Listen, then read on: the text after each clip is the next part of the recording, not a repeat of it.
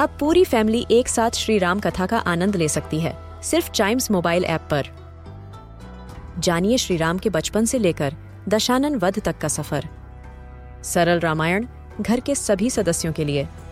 आज ही डाउनलोड करें चाइम्स मोबाइल ऐप एप्पल या गूगल प्ले स्टोर से.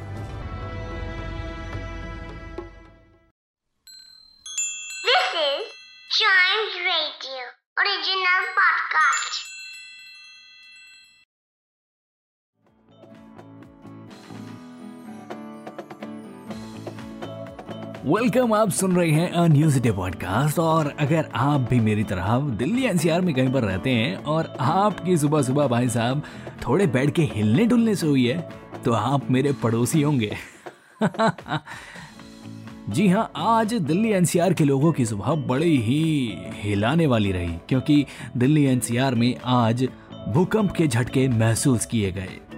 जी हाँ लगभग नौ बज के पैंतालीस मिनट पर दिल्ली एनसीआर में नोएडा और खासकर गुड़गांव और दिल्ली में भूकंप के झटकों को महसूस किया गया।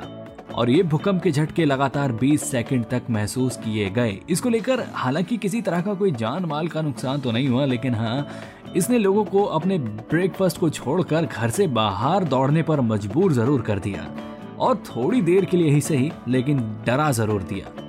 दोस्तों, बताया जा रहा है जो सुबह भूकंप आया था, इसका केंद्र अफ़गानिस्तान और कजाकिस्तान बॉर्डर के आसपास कहीं पर है और इसकी जो तीव्रता थी, ये 5.7 रिक्टर स्केल पर नापी गई है और ज़मीन के 181 किलोमीटर अंदर इस भूकंप की शुरुआत हुई। और अब से कुछ दिन पहले भी वेस्ट इंडीज में जब अंडर 19 क्रिकेट वर्ल्ड कप का एक मैच खेला जा रहा था, उस दौरान भी भूकंप के ये झटके महसूस किए गए थे।